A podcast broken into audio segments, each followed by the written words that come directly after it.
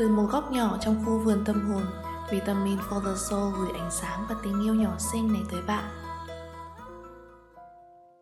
Có một câu nói của ca sĩ Taylor Swift đã chạm đến mình một cách rất sâu sắc Hãy là chính mình, không có một ai khác tốt hơn đâu Sống là chính mình tưởng chừng là một điều hiển nhiên Thế nhưng việc này lại không hề đơn giản Sống là chính mình khó ở chỗ là nếu như ta chưa tìm về với bản thể đích thực của mình mà ta sống quá tự do, ta nuông chiều bản thân quá mức, ta sống quá thoải mái, ta muốn làm gì thì làm, nói gì thì nói và ta cho rằng như thế là đang sống là chính mình thì như vậy có lẽ là điều không nên.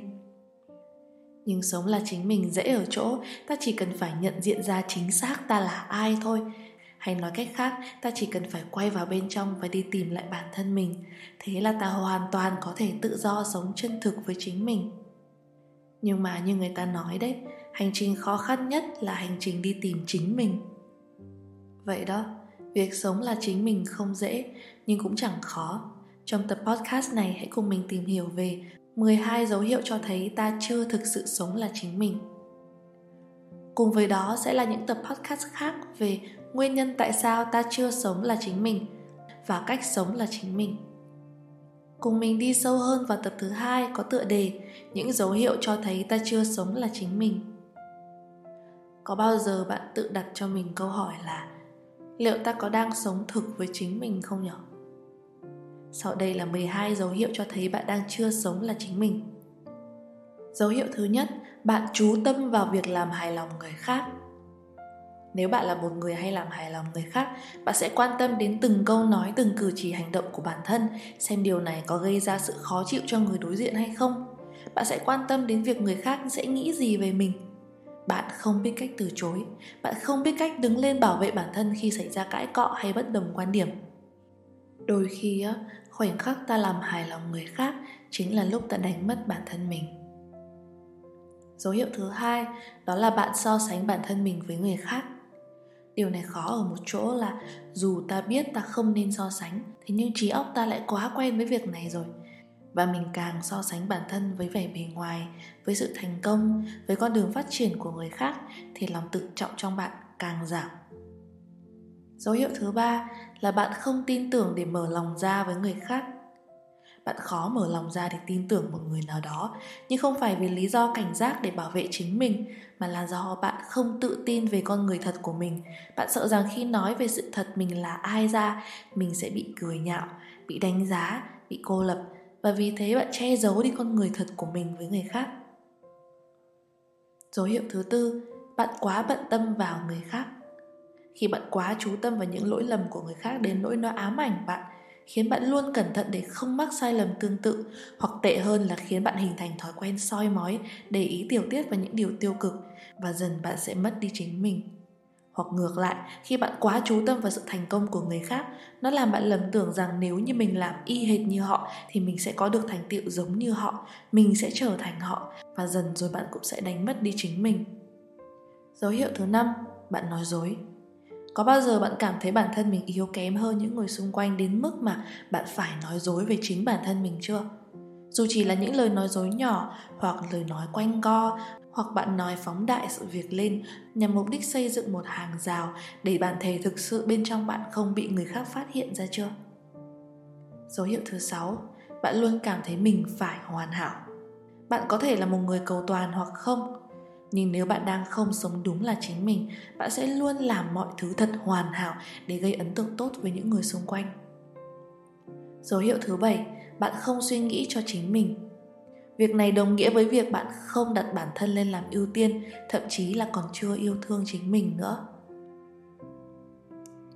Dấu hiệu thứ 8 bạn thấy ghét một người bạn hoặc một thành viên nào đó trong gia đình, hoặc có thể là vài người khi bạn cảm thấy ghét một tính cách nào đó ở người khác, điều này chứng tỏ rằng bạn cũng đang có những cái tính cách tương tự đang ẩn nấp bên trong mình. Và nếu như bạn cảm thấy rất khó chịu khi người đó ở gần bạn, thậm chí người đó kích động bạn, không hoàn toàn bởi vì họ là kẻ xấu, thì đây chính là tiếng chuông báo động rằng tính cách này bên trong bạn đang cần được ôm ấp và chuyển hóa.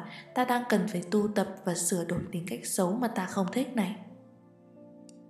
Dấu hiệu số 9, bạn cảm thấy mỗi ngày trôi qua đều mệt mỏi.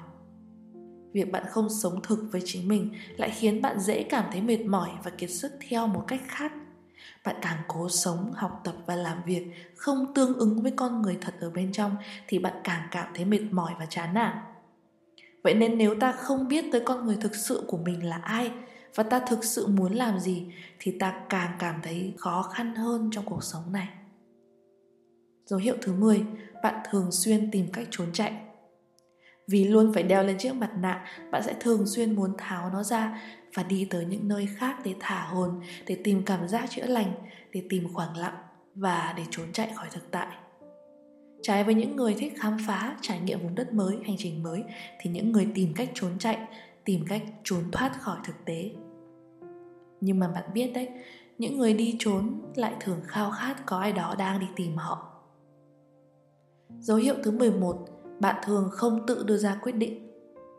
Việc hỏi ý kiến, quan điểm và lời khuyên từ người khác âu là lẽ thường tình. Nhưng nếu bạn cảm thấy bạn đang quá dựa dẫm vào người khác đến nỗi mà bạn không thể tự đưa ra quyết định được thì khả năng cao là bạn đang chưa thực sự sống là chính mình đâu. Bạn không biết bản thân mình muốn hay không muốn gì. Dấu hiệu thứ 12, bạn cảm thấy không ai hiểu được bạn.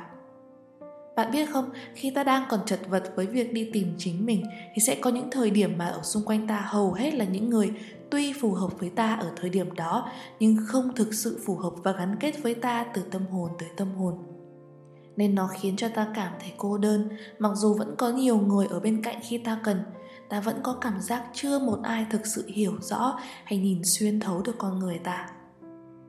Có một bộ phim khá là kinh điển tên là Những cô nàng xấu tính nếu bạn đã xem bộ phim này thì chắc là bạn cũng biết rằng thông điệp mà phim muốn truyền tải tới người xem chính là đừng trở thành một người nào đó khác chỉ để có được sự yêu quý từ những người không phù hợp, mà hãy cứ sống là chính mình đúng người sẽ yêu bạn vì chính bạn mà thôi Hôm trước mình vừa xem một đoạn video ghi lại lời phát biểu của ca sĩ Lizzo khi lên nhận giải Grammy năm 2023. Cô ấy đã nói như này. Nếu ai đó ở nhà đang cảm thấy như bị hiểu nhầm hoặc như là một người ngoài cuộc thì hãy cứ là chính mình đi bởi vì tôi hứa với bạn rằng bạn sẽ tìm thấy và sẽ thu hút được những người tin tưởng bạn, hỗ trợ bạn vào trong cuộc sống của mình.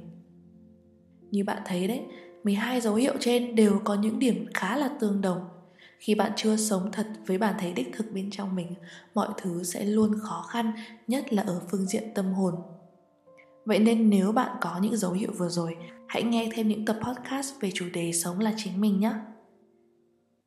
Cảm ơn bạn vì đã lắng nghe.